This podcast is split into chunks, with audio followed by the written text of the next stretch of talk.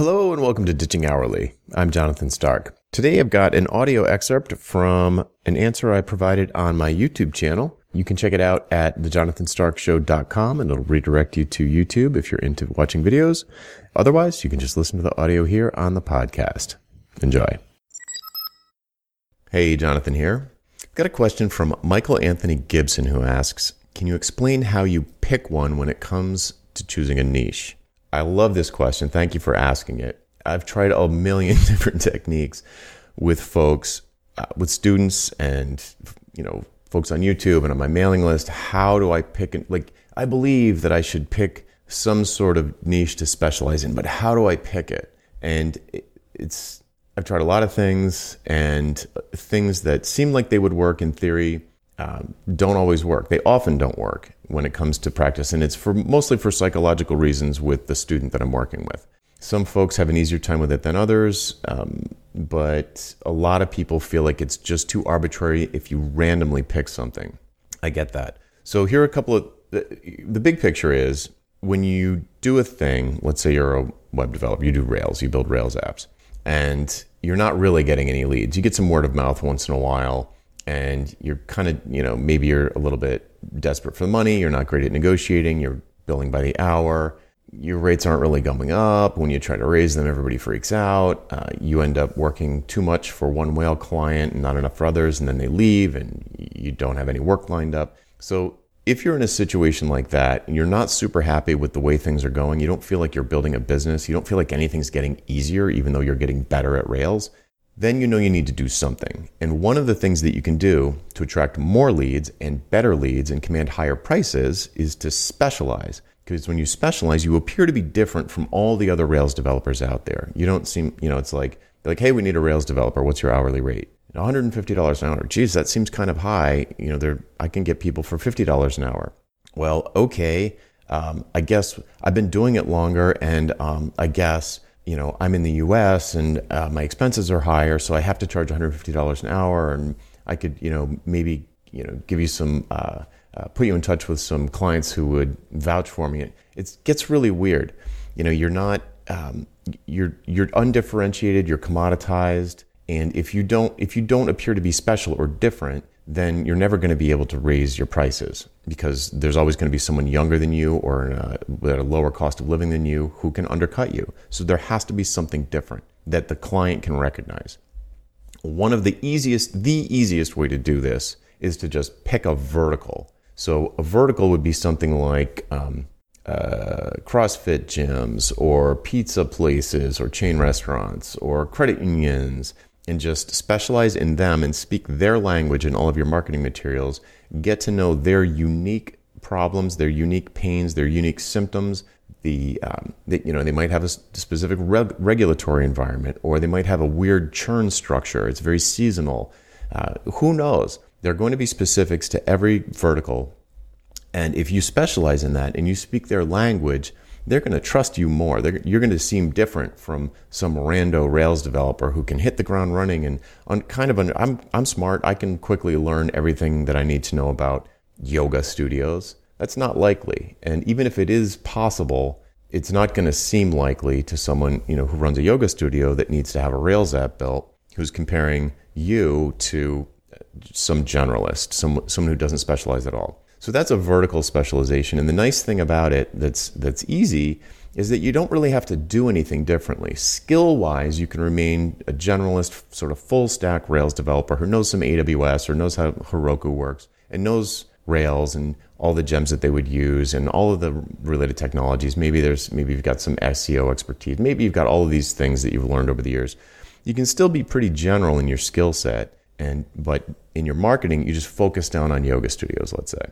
I'm not saying yoga studio is a great idea, but you get the idea. Because then you can send out emails to people and say, hey, do you know anybody that runs a yoga studio? And people are going to be like, yeah, definitely. Well, could you introduce me? I'd like to talk to them about some, this idea that I have. Or could you could I talk to them? I'm thinking about starting a podcast where I interview uh, folks from yoga studios about their business challenges and what sorts of things that they'd like to solve. It becomes very easy to get uh, to know what is a good attack. Uh, it gets it becomes very clear what good tactics would be and what bad tactics would be, or what's an opportunity or what would be a waste of time. So uh, the problem with that is that it can feel too arbitrary to folks. So if you're listening to this and you're like, I don't know which one to pick, how would I pick yoga studios or or pizza places or dental offices? Like I, I have no idea. What you can do is honestly, this is going to sound really woo woo, but I really think this is the most effective one. Pick one that you actually care about, not one that seems like a giant opportunity, but one that you actually care about. I'm really into martial arts. I'm also really into music performance, specifically guitar and vocal. So if I was just working with martial art school owners, or if I was just working with singer songwriters, I'd be in heaven. The trick, and, and it would be pretty easy to, it'd be very easy to find them and connect with them because I'm already connected with them. I know where they go. I know what tournaments they go to. I know what clubs they play at. I know what their challenges are. I know what their hopes and dreams are. The hard part is how do I make enough money from this group who maybe isn't a Fortune 500 customer? But that's a much easier problem to solve than like, I don't know who I help, who should I talk to? Once you know that you've got this audience and you understand, you already understand pretty much like everything about them, you can start to get super clever about, okay, how could we work together in a way where my expertise would be valuable to you in a way that would be profitable to me? So but that's a conversation you can have with them and then you just figure it out and it might be it might end up being that you have to sell lots of small you know a lot of small uh, products to lots of of um, yoga studios or martial arts studios or singer songwriters or maybe it's a course or maybe it's a SaaS or maybe but whatever you just figure out how to package up your expertise in a way that's going to help this audience who you genuinely and deeply care about helping honestly that's the way that's the approach that I feel like sticks so if you can find a way to map your expertise to to uh, solving problems in a in a vertical that you care about, hooray! Like that's so great. I think that it, it's when it works, it's amazing. It doesn't always work, but when it does, it's amazing. Another thing you can do is pick a uh, a niche that's psychographically defined, so it's not super obvious like um, yoga studios or whatever. It's it's more like um, psychographic. So people who behave a certain way or believe certain things. So if I was, you could it could be like um, uh, people who shop at well, people who shop at, at Whole Foods tend to be environmentally conscious. So you could say, I want to help environmentally conscious people mm, decrease the energy bill on their AWS servers. I don't know. I don't know what you would want to do, but if you think of a group of people who is not defined by what industry they work in, but is defined instead by something they believe or their worldview, that's another way to, to think of markets that you could niche down on. Like environmental consciousness is an obvious one, uh, political views is another obvious one, religious beliefs is another obvious one. Um, it's, you know, homeschoolers is another one. There's, they're not all one particular race or gender or or income level but they all have this shared um, belief system or this shared worldview. And if you're already in something like that, and you probably are, you're probably already in one of these, these sort of you call it tribes or groups or or or peeps, you know, uh, peers, whatever. You're probably in one of these. You could do the same thing I described with the yoga studio. You could just talk to people who homeschool, let's say. Talk to them and be like, you know, ah, what are your challenges here? What about the paperwork you have to submit? Is that a pain? Um, what about a co-op? Setting up a co-op. Does the co-op have technology issues? Maybe they need a Rails app, or maybe they need help with an existing Rails app, or a WordPress site, or whatever. So you then you brainstorm with this group that you're in, and you find some way to package your expertise in a way that selling it to them is profitable for both parties. And it, it might not look like what you currently do. Like I build Rails apps from scratch for anybody. You might it might be a gem or it might be a plugin or it might be an ebook or it might be a video course or it might be training or coaching or mentoring or something. Uh, it might be a different thing but that you can figure that out with them instead of just sitting around being like geez what should i offer to people? Like people in general. It's much more specific um, and then the sort of last way to niche down that i typically talk about there's two more ways but this is getting kind of long um, Another way to niche down is get super specific about a skill that you have. So you've got all of these skills. You're a Rails developer, and you know everything from the back end to the front end. You know, you know some Node, you know a bunch of JavaScript, you know a little React, you know how to make React work with Rails, you know how to set things up on AWS or Heroku, and all of these. You know, you've learned this. You've been doing this for five, ten years. You've been working full time at startups or inside of Fortune 500 companies on a big team. You've got all of these skills. You could pick one that you really love or you know one that really captures your imagination you're really excited about. Maybe it's brand new. Maybe it's blockchain. Maybe it's machine learning or ai or email marketing. Who knows? Maybe there's a particular aspect of it that you're just really excited about and you want to go deep on it. So just start going deep on it and then it's fingers crossed that you can become so well known for it become the go-to person for it that anybody client wise who needs that thing will seek you out. So this is a this is a long game, and it's a little bit of a dangerous game, in my opinion, because the um, the odds are usually pretty high that you'll get sick of it before clients realize they even need it. So let's say it's uh, you know for me it was mobile, which happened you know so fast, and it it uh, it was so overwhelming that I was able to ride that for a few years, totally by accident. Steve Jobs came on stage, 2007, announced the iPhone. I was like, that's what I'm doing from now on. I love that thing. I immediately loved it. It solved, a, ticked a lot of boxes for me. I was already a web developer. Uh, I, it was just obvious to me that it was going to be super fun. So I, I did what I'm advising you not to do, or, or just telling you is risky. I completely niched down on web development for mobile phones.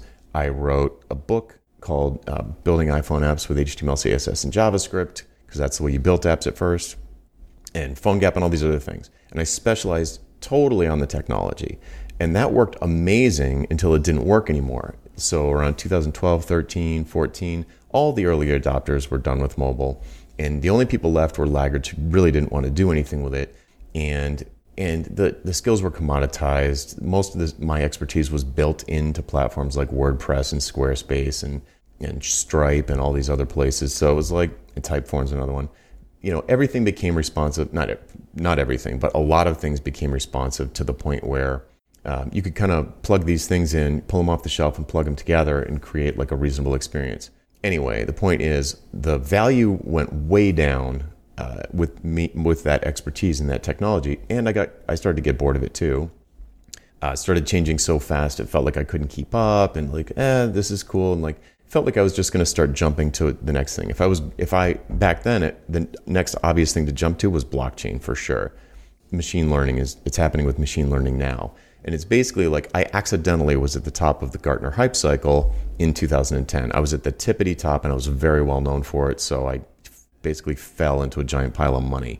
After that, when it went sort of now we're at the sort of plateau of whatever it is, the plateau at the end where it's basically um, commoditized and stable and, and old news. The stuff that's at the top, blockchain, maybe it's going to be a big deal. Maybe it's going to be a big deal in 10 years or 20 years, or maybe never. Maybe machine learning is the big deal, whatever. So you're really, you're, it, it can work. You can become the worldwide expert on Apple TV or something. Um, you can definitely do that, but it takes time and technology moves so fast. It's a little bit, I think it's a, a reasonable size risk that by the time you're well known for it, it won't be a big deal anymore. So it's it's a tough horse to bet on, in my opinion. It's a lot less evergreen, I guess, is a way to summarize that. So back to the question: How do you pick one? I think if you're gonna, I think in any of them, the best thing to do is pick something that you just care about because that's going to get you through the parts that would cause other people to quit. People who don't care. So if you just pick some vertical that you don't really care about because you think it's a huge opportunity, like I don't know, Fortune 500 or, or yeah, Fortune 500 companies or like uh, international banks. You're like, oh, there must be a lot of money there. I don't really care about them, but it seems like a lot of money. Well, you're going to have to be hanging around with a bunch of people from international banks in order to make this thing work, this business work. So if that's not going to, if that's, if you're going to get burned out by that, if you're drained by that, you're not going to stick with it. But if you're super into, you know, people who run martial arts schools and you just want to hang out with them and you want to go to tournaments and you're competing there anyway, then it's it's going to be a lot more self sustaining and you'll stick with it longer. And persistence is what's going to pay off. So either you care about a vertical or you care about uh, a, plat, uh, a uh, psychographic. So you know you care about people who are environmentally conscious or recycle or whatever, or you care about some technology that you're just so excited about that you lose. You just like stay up all night learning the latest and greatest and keeping on the cutting edge of something like blockchain or machine learning.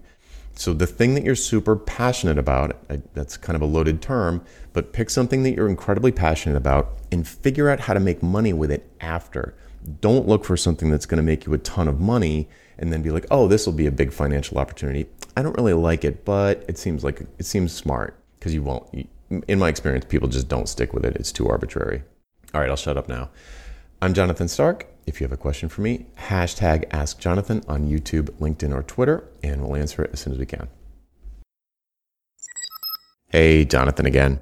The next time someone asks for your hourly rate, I want you to stop what you're doing and go to valuepricingbootcamp.com to sign up for my free value pricing email course. That URL again is valuepricingbootcamp.com. Hope to see you there. Hey, Jonathan again. Do you have questions about how to improve your business? Things like value pricing your work instead of billing for your time, or positioning yourself as the go to person in your space, or maybe productizing your services so you never have to have another awkward sales call or spend hours writing another custom proposal. Book a one on one coaching call with me and get answers to these questions and others in the time it takes you to get ready for work in the morning. Best of all, you're covered by my 100% satisfaction guarantee. If at the end of the call you don't feel like it was worth it, just say the word and I'll refund your purchase in full. To book your one-on-one coaching call, go to jonathanstark.com slash call, C-A-L-L. That URL again is jonathanstark.com slash call. Hope to see you there.